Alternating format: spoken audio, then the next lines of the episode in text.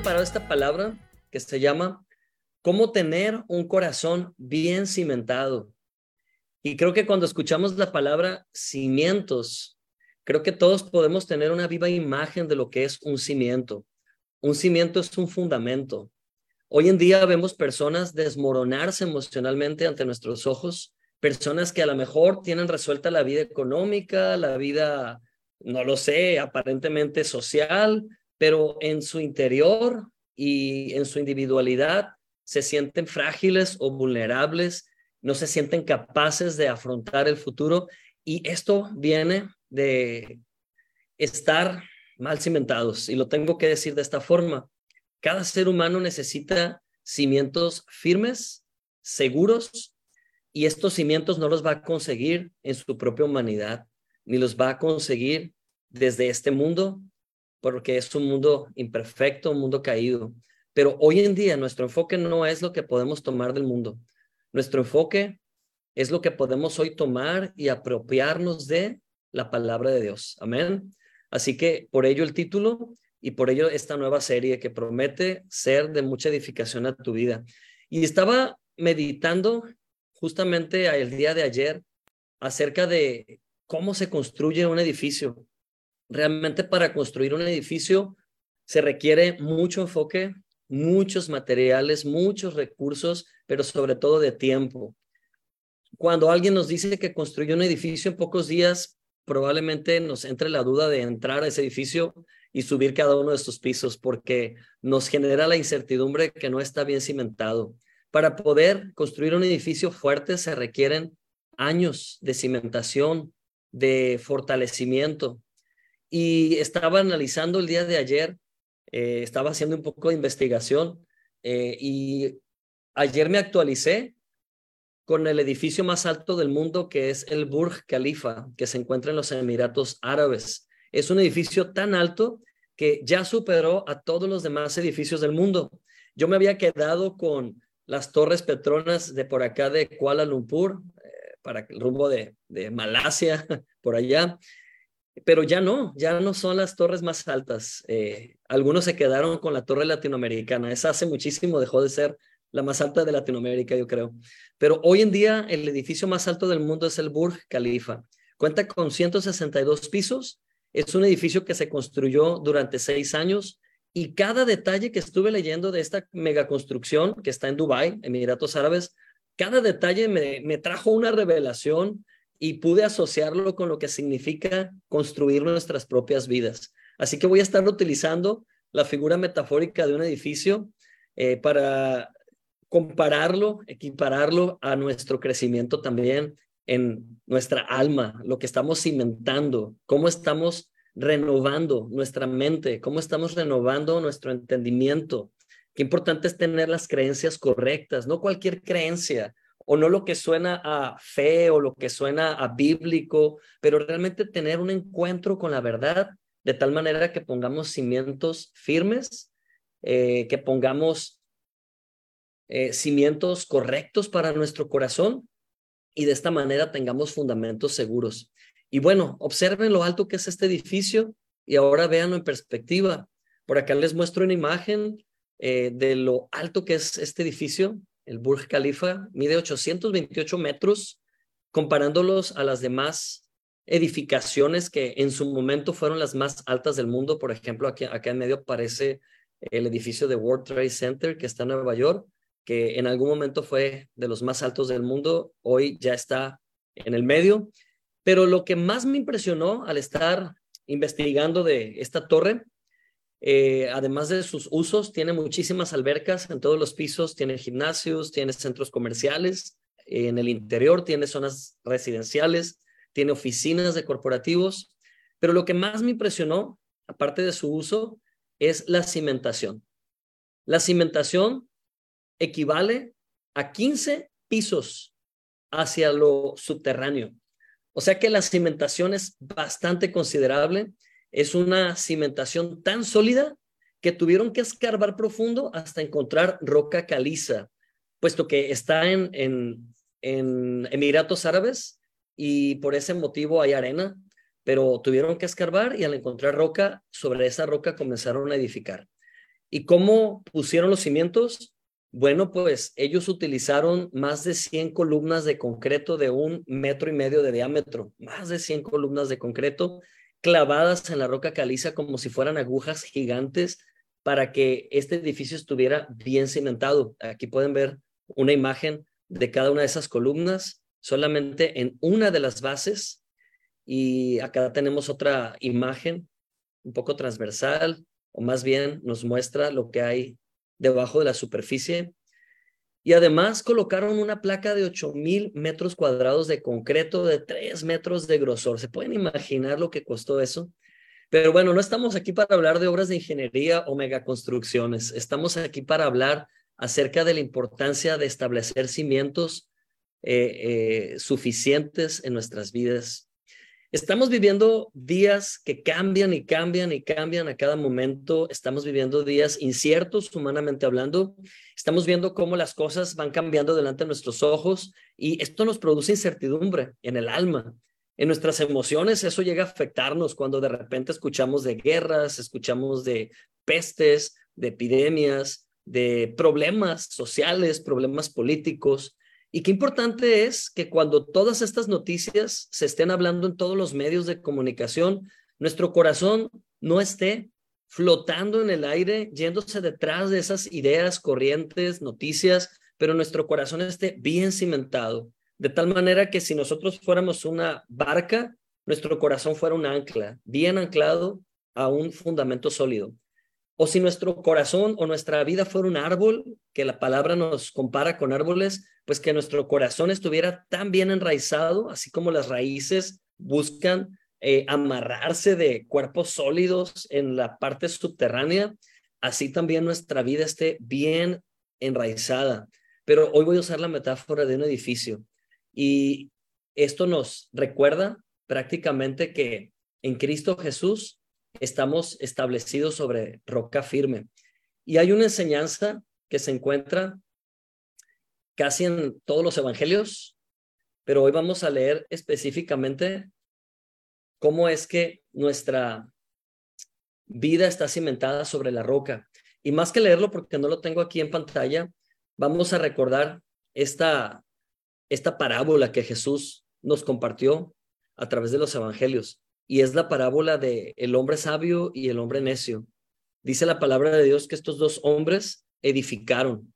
Ambos hicieron lo correcto, edificar. Hoy en día toda persona te va a decir que es responsable porque se está preparando para el futuro.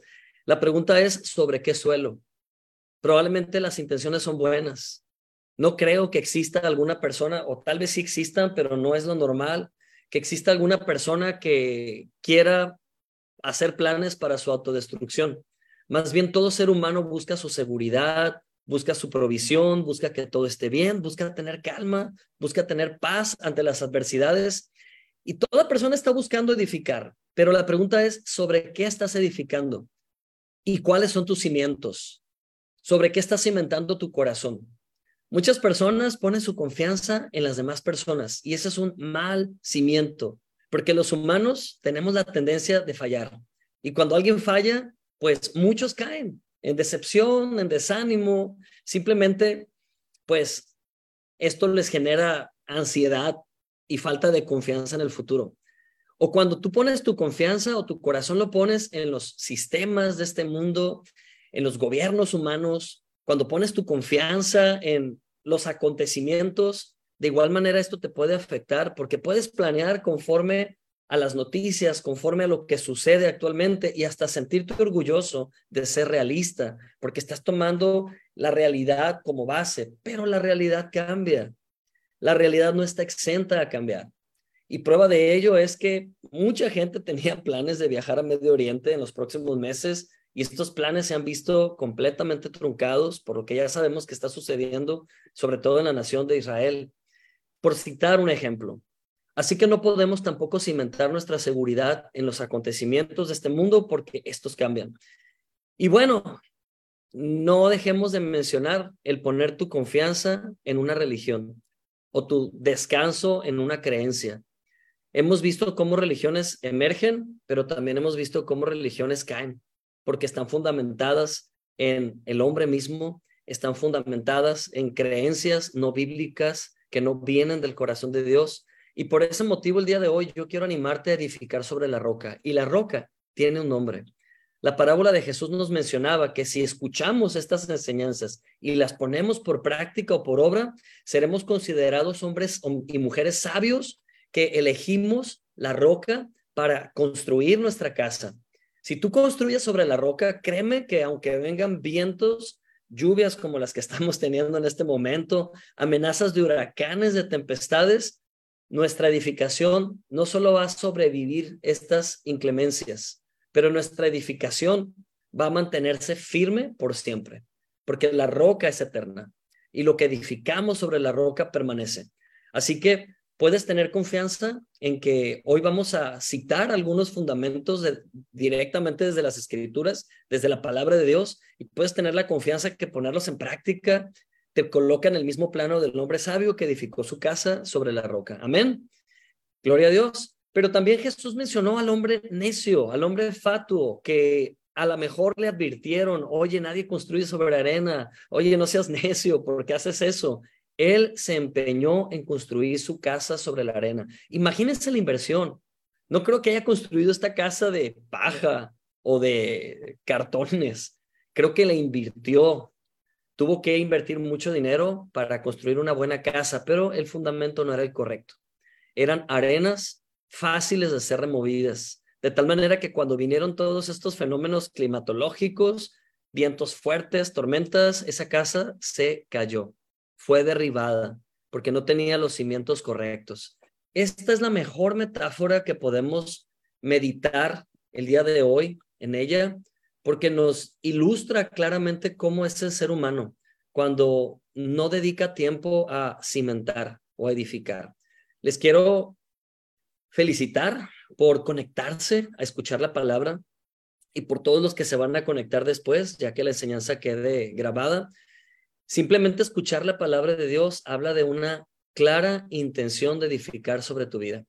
Podrías estar dormido, tomándote una taza de chocolate, viendo la lluvia, simplemente olvidarte que es domingo o que hoy nos estamos reuniendo para escuchar la palabra, pero elegiste estar aquí, prestarle atención a la palabra. Entonces, la buena noticia es que tú ya estás edificando y esta edificación que tú estás haciendo te está dando la certeza de un futuro seguro. Realmente hace unas semanas hablábamos en la enseñanza que podemos modelar nuestro futuro desde el presente y esta es una manera correcta de modelar nuestro futuro, de establecer nuestro futuro. Si nuestro corazón está establecido hoy en la sana doctrina, si le estamos poniendo cimientos al corazón, cimientos eternos, esperemos un futuro lleno de bondades y bendiciones, esperemos un futuro seguro, no estemos hablando de un futuro incierto. Porque ahorita estamos poniendo fundamentos, estamos poniendo las bases correctas. Y bueno, quiero compartirles lo que dice la palabra de Dios, justo en Isaías 32:17, y nos dice que el efecto de la justicia será la paz, y el resultado de la justicia será tranquilidad y seguridad para siempre. Entonces, basados en esta verdad, quiero establecer el día de hoy cómo poner en tu vida fundamentos seguros. Tal vez es una pregunta que te estás haciendo al escuchar esta enseñanza. Oye, Alonso, está muy padre eso que propones, eso que dices de construir sabiamente, construir para el futuro, pero la gran pregunta es, ¿cómo? ¿Cómo le hago? ¿Cómo puedo comenzar a fundamentar bien mi vida? ¿O cómo puedo enseñarle a mis hijos a construir un futuro glorioso en Cristo? Porque déjenme decirles algo, amados hermanos. Dejemos de creer que las promesas de Dios se dan en automático. Se dieron en automático en el sentido de que Cristo murió para entregarnos tan grandes y preciosas promesas. Ya están dadas, ya están provistas. Esta es la gracia, ya fue dado. Pero no se da en automático que cobren efecto en nuestras vidas, sino hasta el momento que la fe entra en acción. Hasta el momento que actuamos en fe. Es decir, hasta el momento que respondemos a esa promesa creyéndola. Si no la crees, no va a hacer nada en tu vida. O sea, Dios ya dio toda bendición, toda provisión, toda protección, pero si tú no activas la fe en tu corazón para comenzar a edificar, no vas a ver ningún cambio. El cambio lo vas a comenzar a ver en el momento que tú dices, yo creo y porque creo lo tomo y porque lo tomo, lo hablo, lo vivo, lo comparto. Esto es poner en práctica las palabras de Jesús, tal como Él dijo. Y por ello te compararé con el hombre sabio. Amén. Así que, ¿cómo poner en tu vida fundamentos seguros? Número 1, tener un corazón establecido en la justicia. Te invito a leerlo en voz alta. Tener un corazón establecido en la justicia. Aquí la palabra establecido es sinónimo de cimentado. Establecido significa estable, un corazón estable. A veces nos damos cuenta que nuestro corazón no está estable. Hay días que nos sentimos tristes, hay días que nos sentimos eufóricos, emocionados, hay días en los que nos sentimos deprimidos, enojados con la vida, y eso no es estar establecidos. Pero establecido es comenzar a poner los cimientos de la justicia. ¿Qué quiere decir esto? Resaltar la identidad que tenemos, creer en esa identidad. La justicia no es algo que recibes, la justicia es algo que eres. Tú eres la justicia de Dios en Cristo. Dios no te ve diferente a su Hijo, Él te ve en su Hijo, y por mirarte en su Hijo, Él te ve perfecto. Amén. Así que esto habla de identidad, y esto nos conecta a esta manifestación del fruto del Espíritu que se llama mansedumbre. Mansedumbre es una preciosa imagen que tengo en mi mente de un cordero que al mismo tiempo es un león. Esa dualidad que solamente vemos en Cristo Jesús, esa dualidad poderosa está en ti. Como un cordero, tienes paz, tienes certeza, tienes seguridad de que tu buen pastor te cuida, pero como un león, tienes ese arrojo, esa valentía, esa autoridad para establecer tu corazón en la verdad eterna. Amén. Así que dejemos de dar por hecho que, como soy justo, no tengo que pensar en la justicia. No. Establecer tu corazón en la justicia es recordarte a ti mismo cada día que eres justo. ¿Sabes por qué? Porque tu espíritu es 100% justo y nunca será borrada esa justicia de tu corazón o de tu espíritu. Pero tu alma está siendo formada cada día por la palabra. Y a veces en tu alma hay emociones fuera de orden, y cuando tú hablas desde tu espíritu, tu identidad, entonces tus emociones no les queda otra cosa que alinearse a esa verdad eterna. Amén. Y eso produce en nosotros mansedumbre. Tener una identidad clara en Cristo produce en nosotros ¿qué? Mansedumbre. Así que repetimos este texto, léelo en voz alta y medítalo. Que el Espíritu Santo te dé revelación. ¿Qué dice? El efecto de la justicia será paz. El resultado de la justicia será ¿qué? Tranquilidad y seguridad. En algunos momentos, no dice así, para siempre. Amén. Así que todos los días, si tú lo crees y tú lo decides, puedes establecerte en la paz, la tranquilidad y la seguridad que provienen de tu identidad, justo de Dios, justicia de Dios en Cristo Jesús. Amén. ¿Estamos juntos? En pocas palabras, no tenemos que fingir paz.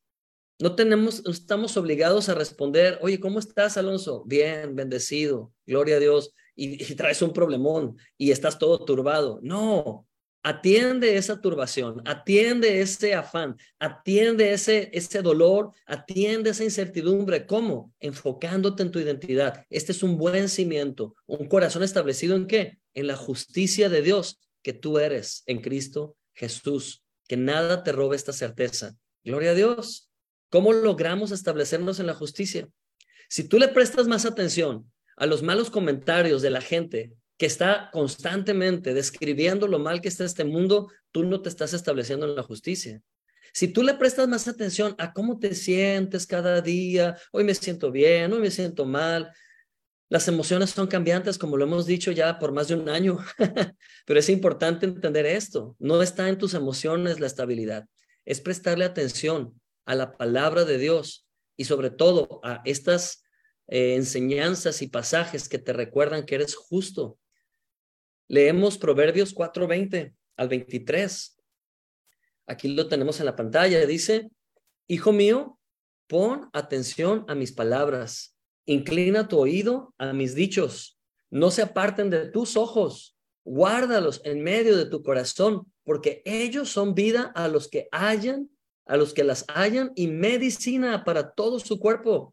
Sobre toda cosa guardada, guarda tu corazón, porque de él emana la vida. Amén. Gloria a Dios. Es maravilloso meditar este pasaje que se encuentra en Proverbios. ¿Sabes qué?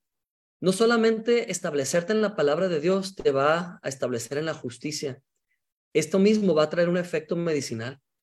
Va a haber sanidad en tu cuerpo, porque la palabra de Dios creída y practicada es medicina. Te vas a dar cuenta cómo vas a tener nuevas fuerzas, cómo te vas a rejuvenecer. ¿Por qué? Porque estás dejando entrar vida a tu cuerpo, no muerte. Las malas noticias son muerte.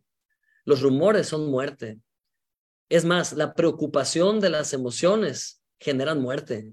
Se somatizan en enfermedades. Pero si tú dedicas día a día a escuchar la palabra, decía un amigo mío el otro día, yo soy flojo para leer, pero hoy en día he leído más libros que nunca porque ahora escucho la palabra de Dios en audio y la he leído más veces que nunca. Gloria a Dios. O sea, se trata de ya sea por la vista o por los oídos, pero deja que la verdad de la palabra entre a tu corazón para que establezcas tu corazón en cimientos o fundamentos seguros. Amén. Guarda tu corazón. ¿Qué quiere decir guardar tu corazón? Imagínate que lo pones bajo llave y no permites que los contenidos de este mundo te roben la paz. A veces sentarnos a ver noticias toda la tarde hace que en la noche tengamos pesadillas, o despertar atentos a las noticias de los medios simplemente nos preparan para un día lleno de temor y ansiedad. Pero si tú le dedicas tiempo a la palabra, vas a establecer tu corazón y pueden venir vientos de temor, pero vas a estar firme. Amén. Gloria a Dios. Segundo fundamento, si gustan tomar nota, segundo fundamento, un corazón establecido en la alabanza y gratitud. Amén. ¿Lo puedes repetir conmigo? Un corazón establecido en la alabanza y la gratitud. Gloria a Dios. ¿A qué nos invita este fundamento? Este fundamento simplemente nos invita a poner el enfoque correcto. Por eso escribí en la parte de abajo, enfoque. Cuando tenemos el enfoque correcto, esto produce gozo en nosotros, porque estamos poniendo el enfoque en la fuente correcta. Cuando alabamos a Dios, estamos viéndolo a Él. Cuando adoramos a Dios, estamos eligiendo poner nuestra atención en Él. Adorar y alabar es atender, poner atención, admirar, contemplar, disfrutar. Amén. Cada vez que tú alabas a Dios, lejos de estar colaborando con un grupo de personas, a veces entonadas, a veces desentonadas, eso no tiene nada que ver con la alabanza. Más bien estás disponiendo tu corazón a contemplar la grandeza de Dios más que tus problemas, a contemplar la bondad de Dios más que tus temores. Y esto es enfoque. Hoy en día, poner enfoque o poner atención en algo es un arte que se está perdiendo, porque hay tantos distractores y hay tantos aceleradores hormonales, sobre todo la hormona de la felicidad o la hormona del bienestar, que hoy en día sintéticamente se está sobreproduciendo, no nada más en los niños y jóvenes, en toda persona que ha generado una adicción al teléfono o que ha generado una adicción a las redes sociales. Simplemente es vivir drogados o dopados cuando estamos tan dependientes de lo que las redes y estos medios digitales constantemente nos están bombardeando con ello. Pero si elegimos alabar a Dios y agradecer a Dios y enfocarnos intencionadamente en Dios, entonces fuera temor, fuera incertidumbre, fuera debilidad, fuera tentación perdida. Si no vamos a vivir, experimentar tentaciones, pero vamos a tener victoria porque nuestro enfoque está en reconocer lo grande que es Dios en nuestras vidas. Amén. Y bueno, vamos a leer Salmo 56, 3 hasta el 4. ¿Lo lees conmigo? Dice, pero yo, cuando tengo miedo, confío en ti. Confío en ti, mi Dios, y alabo tu palabra. Confío en ti, mi Dios, y no tengo miedo. ¿Qué puede hacerme un simple mortal? Amén. ¿Qué puede hacerte un simple mortal? Este salmo de David habla de enfoque. Me puedo imaginar a David siendo perseguido, oculto en una cueva, amenazado por ser asesinado por el rey Saúl, pero David eligió lo que aquí dice. Cuando él tenía miedo, eligió confiar en Dios. Eligió alabar la palabra de Dios. ¿Qué es alabar la palabra? Es contemplar la palabra, tomarla en serio, incluirla en tu vida, agradecerla. Este punto habla de alabanza, pero también de gratitud. ¿Sabes que estamos viendo una de las generaciones menos agradecidas de la historia? honestamente, bueno, yo me escandalizaba hace unos años, ya no, como que te acostumbras. Pero yo me acuerdo cuando yo era adolescente, yo soy de la generación que fue enseñada a dar las gracias, a dar los buenos días al vecino, a saludar a las personas con las que te cruzas en el camino, pero eso ya no lo ves hoy, porque no estamos viendo generaciones agradecidas, estamos viendo generaciones ensimismadas, y del término latín, idiotizadas, perdón la palabra, pero no es mala palabra. Idiota de latín es idiot, es centrado en sí mismo, y la palabrita o la letrita A al final habla de automatizadamente centrado en ti mismo. Estamos viendo una generación que automáticamente se centra en sí misma, o sea, idiota. Y esto no es otra cosa que no poner tus ojos en la bondad de Dios y por ende no agradecerle ni alabarle. Pero hoy te quiero invitar a que no alabes a Dios como una acción dominical. Haz un hábito de alabar a Dios cada día en tu vida. Haz un hábito de agradecer a Dios constantemente por todas sus bondades. ¿Y qué va a suceder en tu vida? Simplemente vas a librarte del temor al hombre, como dice este salmo. ¿Qué puede hacerme un simple mortal? Vas a librarte del temor al ser humano. Y esto es maravilloso, porque simplemente no fuimos llamados a vivir bajo temor, sino en libertad. Amén. Cuando alabamos a Dios, nos desenfocamos de alabar al hombre. Cuando alabamos a Dios, nos enfocamos en su grandeza y no en la grandeza del hombre. Dejamos de temerle al hombre. Uno de los, digamos, esclavitud del siglo o el mal del siglo es querer agradar al hombre. Si te das cuenta, el querer que te perciban en las redes sociales como wow, qué exitoso, wow, qué vida tan maravillosa lleva, y por eso pones todo lo que pones en las redes sociales. En realidad, estás fundamentando tu vida en querer agradarle al hombre, en querer que la gente hable bien de ti, en querer que la gente te aplauda y diga, wow, lo que has logrado, sea falso o sea verdadero. Tú lo necesitas, tú no tienes necesidad de que el hombre te alabe. Tú alaba a Dios, enfócate en sus bondades y ¿sabes qué? Serás libre de la esclavitud al temor al hombre. Amén. Gloria a Dios. Y también quiero que leamos Salmos 27, versículo 13, que lo tengo aquí a continuación en pantalla. Dice, yo estoy seguro, Señor, que he de ver tu bondad en esta tierra de los vivientes. Lo puedes leer en voz alta. Yo estoy seguro, Señor, que he de ver tu bondad en esta tierra de los vivientes. No dejes de tener esa hermosa expectativa de la bondad de Dios. Aprende a ver la bondad de Dios. Aún cuando no hay motivos, aún cuando parece que nada bueno está sucediendo, hay bondad de Dios todos los días, las 24 horas del día alrededor de ti. Pero es una elección verlo o no verlo. Si en este momento haces una pausa de tus actividades y comienzas a observar lo que te rodea y empiezas a buscar la bondad de Dios, te vas a dar cuenta que hay bondad de Dios en las plantas que están sembradas ahí en tu casa, en tu jardín, en el oxígeno que respiras, en el alimento que está provisto ahí en tu refrigerador. Vas a ver bondad de Dios en la salud de tus niños, vas a ver bondad de Dios en muchas cosas. Y si estás atravesando una etapa difícil y a lo mejor hay circunstancias adversas alrededor de ti, aún así tú puedes removerlas de enfrente de tus ojos y optar por la bondad de Dios. Me emociona mucho escuchar lo que David meditó en este salmo. Estoy seguro que voy a ver tu bondad en esta tierra de los vivientes. Y esto lo dijo porque muchos creyentes piensan que nada bueno de Dios van a ver en este mundo, sino hasta que mueran y vayan al cielo. Pero el reino de Dios ya está aquí, en nosotros. Nosotros vivimos el reino de Dios. Así que convéncete de la bondad de Dios. Amén. Puedes decir en voz alta, me convenzo de la bondad de Dios. Y estaba analizando el término convencerte.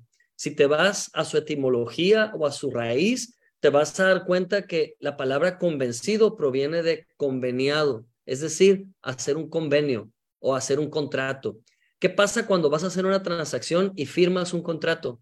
Ya no te puedes echar para atrás, porque si te echas para atrás, te vas a poner en problemas con demandas. Entonces, firmar un contrato es compromiso. Hacer un convenio es un compromiso.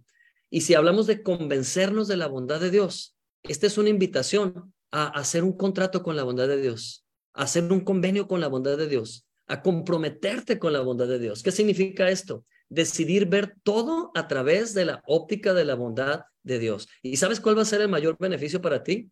Que te vas a convertir, permítame el neologismo que a lo mejor no existe, pero te vas a convertir en una persona indecepcionable. Amén. Indecepcionable. ¿Sabes por qué Dios no se decepciona de nadie? Porque Él está convencido de su bondad. ¿Y sabes por qué vas a vivir una vida indecepcionable? De tal modo que aunque te falle la gente más cercana, tú estarás firme. Porque estás convencido de la bondad de Dios. Hiciste un contrato con la bondad de Dios. Te comprometiste a ver toda tu vida a través de la óptica de la bondad de Dios. Amén. Muy bien. Vamos avanzando. Fundamento número 3. Son 4. No se preocupen. Nos queda uno más después de este. Fundamento número 3. Ten un corazón que no se sorprenda de lo que está pasando. Amén. No los escucho. Ten un corazón que no se sorprenda de lo que está pasando. Dilo en voz alta. Voy a tener un corazón que no se sorprenda de lo que está pasando. ¿Sabes qué es lo primero que nos roba el gozo y la fuerza? Estar tan hiper atentos, hiper sensibles a las noticias de última hora. No estoy promoviendo vivir desinformados, pero también lo que sí intencionadamente estoy promoviendo es que no te fíes, no te confíes de todas las fuentes noticiosas. En verdad, es más, si te puedes poner esta estadística en tu mente, el 95% de las noticias ya vienen contaminadas y están corrompidas. Entonces vas a empezar a ser más vas a empezar a discriminar más los contenidos y vas a comenzar a buscar otras fuentes, pero no son confiables los sistemas noticiosos hoy en día. Todos nos van llevando hacia conveniencias económicas, políticas, pero hoy necesitamos establecer nuestro corazón no en lo que está pasando alrededor. Cuando tú te sorprendes de lo que está pasando alrededor, estás poniendo enfoque en lo que está pasando alrededor o le estás dando más peso a los sucesos terrenales. Mejor sorpréndete de lo que ya dijimos antes. Sorpréndete de las otras dos bases que ya tienes. Sorpréndete de la bondad de Dios y de la justicia de Dios en tu vida. Pero no te sorprendas de lo que está pasando. Si tú aprendes a vivir no conectado o dependiente a los sucesos, entonces serás un creyente fuerte, sólido, temple. Tendrás templanza dentro de ti. La palabra templanza habla de endurecimiento y no endurecimiento negativo. Está hablando de hacerte tan sólido que difícilmente te quiebras, te rompes ante las circunstancias de este mundo. ¿Sabes? Yo creo que uno de los pasajes más aterradores para una mente carnal es Lucas 21:9, porque esta es una de las profecías que Jesús mismo dijo acerca de los últimos tiempos. Y quiero que lo lean conmigo en voz alta, por favor. Dice, y cuando oigan de guerras y de revoluciones, no se atemoricen. Porque es necesario que estas cosas acontezcan primero, pero el fin no será de inmediato. Lucas 21:9. Amén. Este no es el fin, dice Jesús. Este es el principio del fin, pero no es el fin. Así que hoy estamos oyendo de guerras y ya no nada más son rumores, ya hay guerras. Se está hablando de revoluciones, de naciones levantándose en armas. Se está hablando no nada más de esto, de otro tipo de problemas. Se está hablando de problemas de guerras biológicas, de virus que están siendo sembrados en diferentes partes del mundo, bichos que nunca habíamos visto en lugares, están siendo puestos estos bichos, garrapatas, pulgas por todos lados, intencionadamente. ¿Por qué? Porque quieren sembrar el temor en la humanidad. Por eso no te asombres de lo que suceda, más bien asómbrate de la presencia de Dios en tu vida. Y cuando oigas estas cosas, ¿qué dice? Aquí lo dice claramente, no se atemoricen, no te atemorices. Déjame decírtelo en primera persona, amado hermano, no te atemorices. Esto significa que el temor es una opción. Hace poco una persona me decía, oye Alonso, es que es tan incongruente esto de las profecías, porque hay libros cristianos escritos hace 200 años, donde ya se hablaba del fin de los tiempos. Hace 200 años me decía. Es más, hay un libro doctrinal de hace 100 años y un pastor hablaba de ya son los días del fin. Pero hace 100 años, dice. Entonces, no es verdad. Y yo le decía a esta persona, es verdad. Porque si tú tomas en cuenta los últimos 100 años de historia de la Tierra comparado a toda la línea del tiempo de la historia de la Tierra y de la humanidad, vamos a hablar de 6,000 años de la creación, desde la creación a nuestros días. Cronológicamente así lo podemos evidenciar en las escrituras, 6,000 años. ¿Cuántos son 100 años a la luz de 6,000 años? es una pequeña fracción. Entonces, los cristianos de hace 100 años en realidad estaban viviendo los últimos días sobre la tierra, y los cristianos de hace 50 años estaban viviendo las últimas horas sobre la tierra, y los cristianos de hace 20 años estaban viviendo los últimos minutos sobre la tierra. Hoy nuestra generación está viviendo los últimos segundos sobre la tierra, pero no temas. Dice el Señor que cuando veas que todas estas cosas comiencen a suceder, levanta tu rostro, porque tu redención está cerca. Amén. Levanta tu rostro porque Cristo viene por su iglesia. Cristo va a arrebatar a su iglesia. Maranata. Amén. Esta es la palabra que lo encierra todo. Así que ten gozo. Todo esto va a suceder para que se cumpla lo que fue anunciado, profetizado. Hubo profetas como Daniel anunciando los últimos tiempos. Jesús mismo fue un profeta. Bueno, no, es Dios, pero fungió como profeta en los evangelios cuando él habló de los últimos tiempos y nos dejó clara la agenda de Dios.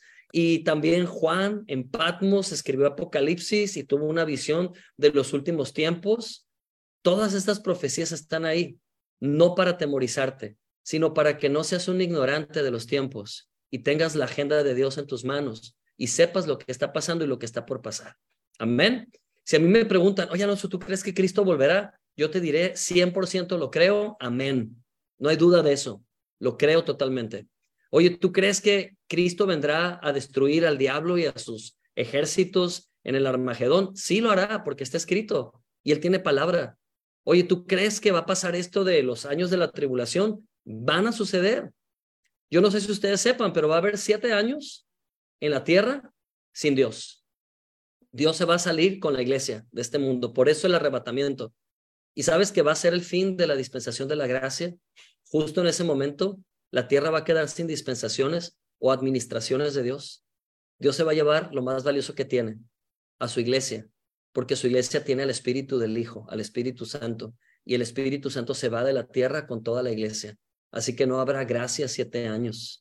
No habrá más gracia porque la iglesia es la sal de la tierra. La iglesia es la luz del mundo y esa luz se va a retirar. Imagínate la oscuridad bajo la cual va a quedar la tierra, bajo el reinado de un nuevo líder mundial lleno de maldad que primero va a engañar a multitudes con su supuesta bondad y soluciones para parar las guerras, soluciones para parar el hambre, soluciones para traer igualdad al mundo. No es otra cosa más que el espíritu del anticristo, el anticristo mismo. Pero después de 7 años regresaremos con Jesús y vamos a ver cómo Jesús va a acabar con todo esto y va a crear cielo nuevo y tierra nueva. Y es lo que nos va a entregar para reinar por la eternidad. Amén.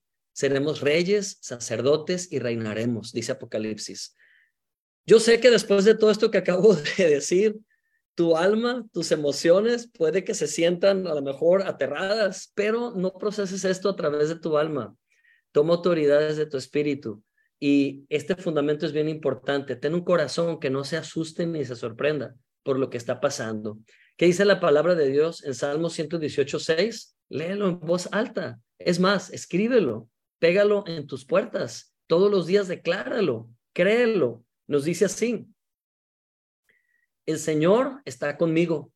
No temeré lo que pueda hacer el hombre. Amén. Lo repetimos, el Señor está conmigo, no temeré lo que me pueda hacer el hombre. Esta agenda que está sucediendo en el mundo es del hombre, influenciado por el enemigo. Así que no temas esa agenda. Oye, es que están diciendo que ya no vamos a poder comer carne. No te preocupes, el Señor hizo llover godornices del cielo y pan del cielo. No necesitamos al hombre planeando lo que se va a comer si tenemos un Dios que de su mano podemos comer. Oye, es que están diciendo que viene una nueva pandemia. No te preocupes por esos inventos. Descansa en el Señor. Come la palabra. Inmunízate con la palabra. No hay mejor vacuna que la palabra de Dios. Llénate de esa medicina y deja de vivir bajo el temor que el hombre mismo está sembrando. Amén. No temeré lo que me pueda hacer el hombre, porque el Señor está conmigo. Gloria a Dios. En este tiempo de oscuridad, establécete en la gracia de Dios. ¿Sabes qué? Es el tiempo más oscuro de la historia este que viene. La tierra va a quedar hundida en oscuridad, pero también está profetizado en Isaías que será el tiempo más glorioso y brillante para la iglesia. La iglesia va a brillar con mayor ímpetu. La iglesia va a brillar con mayor luz más que antes. Y esto es porque Dios también tiene un plan para la iglesia. Los gobernantes de este mundo tienen un plan para apoderarse y para manipular, pero Dios es superior y Él tiene un plan glorioso para la iglesia. Mejor procura convencerte que eres parte del cuerpo de Cristo. Eso es lo más importante, porque si eres parte del cuerpo de Cristo, ya estás en el arca, ya estás arriba del arca. En cualquier momento la puerta del arca se cierra y somos arrebatados. Así que súbete al arca. Acepta a Jesucristo como tu Señor y Salvador. Amén. Gloria a Dios. Dice la palabra, léalo fuerte, no sean desviados por diversas y extrañas doctrinas, porque bueno es que el corazón, ¿qué? Haya sido afirmado, repite la palabra, afirmado, ¿en qué? En la gracia. Y esta es la parte central de este versículo, ser afirmados en la gracia, no en comidas que nunca aprovecharon a los que se dedican a ellas. O sea, no te comas lo que sea, no te comas cualquier enseñanza. Es más, déjame sugerírtelo en amor. Deja de estar escuchando 1,000,000 de enseñanzas de todas partes, porque estás escuchando pactos mezclados, estás escuchando ley, gracia. Eso es veneno. Establece tu corazón solamente en la gracia. Amén. Oye, Alonso, ¿pero de dónde sacaste esa enseñanza? De las cartas de Pablo. A Pablo le fue dada esa encomienda, explicarle al mundo gentil lo que el pueblo de Israel no quiso escuchar. Y son las gloriosas riquezas de la gracia para estos tiempos. Así que establece tu corazón en la gracia, porque esto te va a evitar desviarte por diversas y extrañas doctrinas, tal como dice este pasaje. Si ves creyentes desviándose de la sana doctrina, es porque no les basta la gracia, porque creen que es algo muy light, están equivocados, están comiendo otra cosa, pero la gracia es Cristo. La gracia es la revelación del pan del cielo. Cristo es el pan del cielo. Cristo nació en Belén, y Belén en hebreo es Betlehem, que significa casa del pan. Así que el pan de vida vino y nació en la casa del pan para ser tu alimento. La gracia de Dios es Cristo. Amén. Ah, ya me emocioné. Vamos al último punto. Gloria a Dios. Bueno, dice también esta palabra, el Señor es mi luz y mi salvación. ¿De quién temeré? El Señor es la fortaleza de mi vida. ¿De quién me he de atemorizar? Amado hermano, te invito a que a partir del día de hoy, el temor ya no sea parte de tu vocabulario. El temor y todas sus derivadas. Ya no hables de, es que ando angustiado. No le des poder al temor hablándolo. No le des publicidad gratis al temor. A veces escucho tanto creyente diciendo, es que estoy tan preocupado porque no sé si voy a poder. Saca de tu vocabulario, saca de tus palabras cotidianas la palabra temor, la palabra ansiedad, la palabra depresión, la palabra inseguridad. Que no habiten más estas palabras en tu boca. Porque dice la palabra que el mismo hombre se ata por los dichos de su boca. Comienza a hablar salvación, comienza a hablar luz, comienza a hablar paz, comienza a hablar certidumbre. Y eso habla con las demás personas. Amén. Establécete en un corazón en la gracia, puesto en la gracia. Y por último, número 4, ten un corazón establecido en creerle a Dios. Amén. Ten un corazón establecido en creerle a Dios. Puedes establecer tu corazón en creer. Yo sé que todos creemos y podemos decir, es que yo creo, yo le creo a Dios. Pero sabes, cuando dejamos que nuestro corazón se turbe, estamos entregando nuestro corazón a la incredulidad. Temor es incredulidad. Perdona que lo tenga que decir así, pero vivir bajo temor es vivir bajo incredulidad. Y no puedes decir que tienes un corazón de fe y un corazón de incredulidad al mismo tiempo. Así que establece tu corazón en creerle a Dios. Lee conmigo Juan 14:1, ¿qué dice? No se turbe el corazón de ustedes. ¿Creen en Dios? Crean también en mí. Amén. No se turbe el corazón de ustedes. La turbación de corazón, ¿sabes qué significa? La turbación de corazón significa permitir que las emociones tomen control de nuestros destinos. Permitir que los sentimientos nos determinen hacia dónde ir o no ir. Si tú vives la vida por corazonadas, Tú vives la vida pensando, no, es que tengo miedo a tomar esta decisión, por eso no la hice. Y no estás tomando una decisión porque Dios te advirtió que no lo hicieras, pero porque tu temor te impide. Créeme que te estás turbando en el corazón. ¿Y qué dice Jesús aquí? No se turbe vuestro corazón. Estos imperativos de Jesús, más que órdenes, Jesús nos está recordando que tenemos el poder y la autoridad para elegir cómo sentirnos. Yo creo que esto lo he venido hablando desde hace unas semanas, de que tú puedes elegir cómo sentirte cada día. Y hay alguien que me comentó, oye Alonso, cada vez que dices eso suena a orgullo, suena como a fanfarronería o suena como a, ¿cuál era la palabra que usó esta persona? Bueno, suena así como a seguridad en ti mismo. No, un hijo de Dios tiene autoridad sobre su mundo emocional. Un hijo de Dios tiene autoridad sobre sus sentimientos. Hay días que yo me levanto en automático con el sentimiento de derrota. Y muchos años yo creía que era natural y hasta decía, mis emociones me indican peligro y por eso pues voy a seguir el sentido de mis emociones. ¿Sabes cómo terminaba esos días? Fatales, en la lona, tirado, deprimido. Pero he aprendido que mi espíritu está cargado del poder y la autoridad de Dios. Y desde mi espíritu le doy órdenes a mi alma y le digo, alma mía, deja de temer.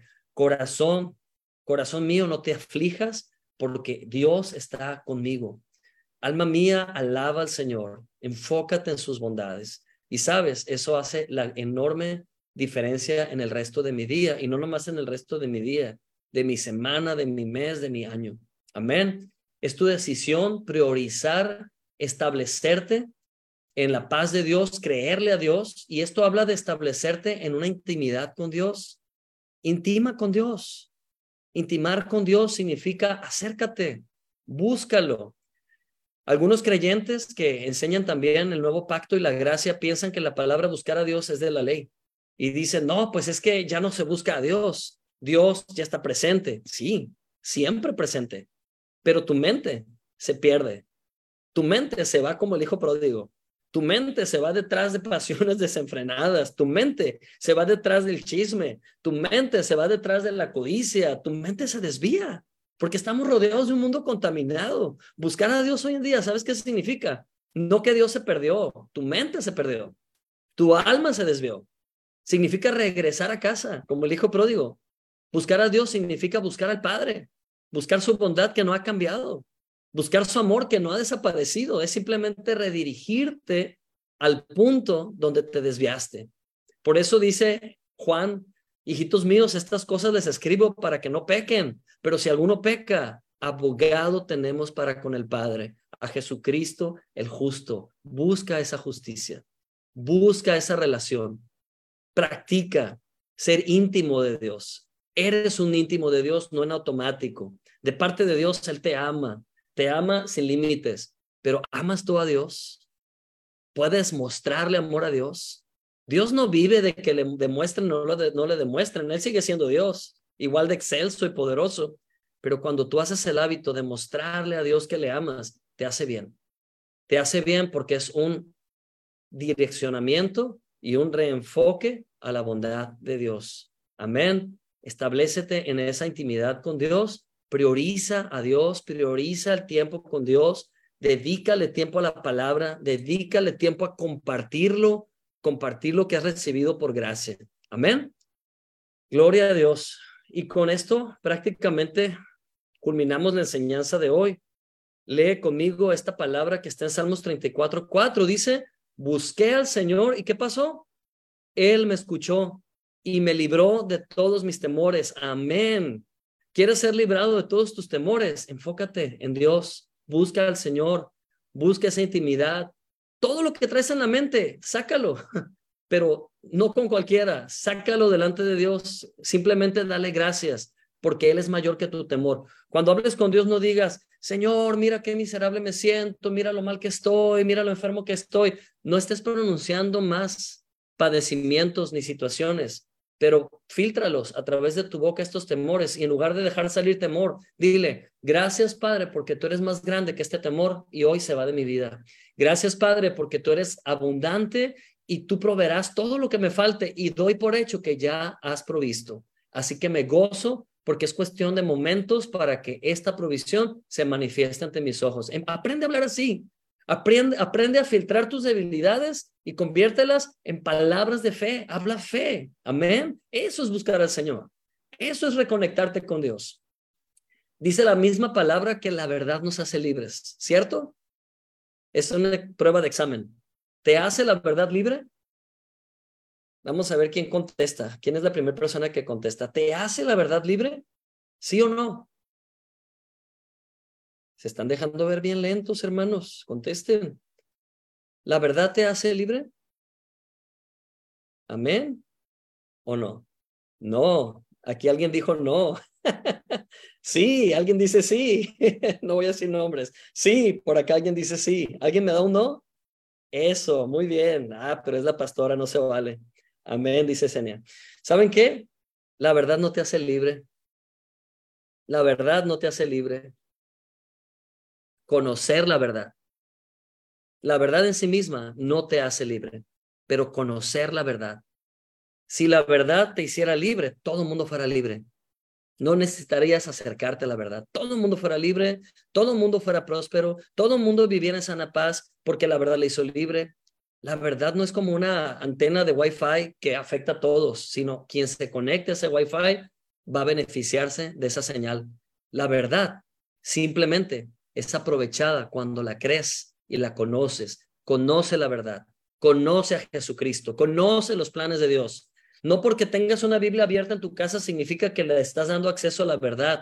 Conoce lo que está escrito. Hazlo tuyo, practícalo, vívelo y serás comparado a un hombre sabio, una mujer sabia que edifica su casa sobre la roca. Así que la verdad no te hace libre, sino conocer la verdad, intimar con la verdad, tiempo. Inviértele tiempo, como quien edifica un edificio, excava profundo en la palabra, excava profundo en las verdades del reino de Dios y construye tan alto como quieras, porque aunque vengan tormentas, no serás derribado. Te mantendrás firme, bendecido, y en estos tiempos de oscuridad de este mundo, la iglesia tiene que brillar porque tiene fundamentos seguros. Amén. Gloria a Dios. Wow, me emociono. Vamos a dar gracias por lo que el Señor ha revelado a tu vida. Yo sé que la palabra de Dios es esa semilla poderosa que nunca vuelve vacía. Y es mi oración que todas estas verdades que hoy hemos aprendido juntos, que recapitulando de una manera rápida, tener un corazón establecido en la justicia, un corazón establecido en alabanza y gratitud, tener un corazón que no se sorprenda de lo que está pasando, pero tener un corazón establecido en creerle a Dios. Estos fundamentos seguros, simplemente van a estar cimentando bien nuestro corazón y nos van a convertir en creyentes inconmovibles, en creyentes más que resilientes, que es la palabra del siglo, creyentes sólidos en la verdad, con la casa construida sobre la roca. Ora conmigo, por favor, vamos a orar juntos. Vamos a dar gracias por esta palabra. Vamos a decir, Padre, gracias, porque no somos más víctimas de este mundo. No nacimos de voluntad de carne. Somos nuevas criaturas.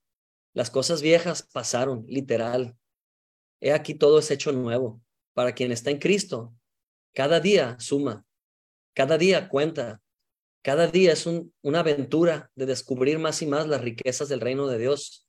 Así que no somos víctimas del temor.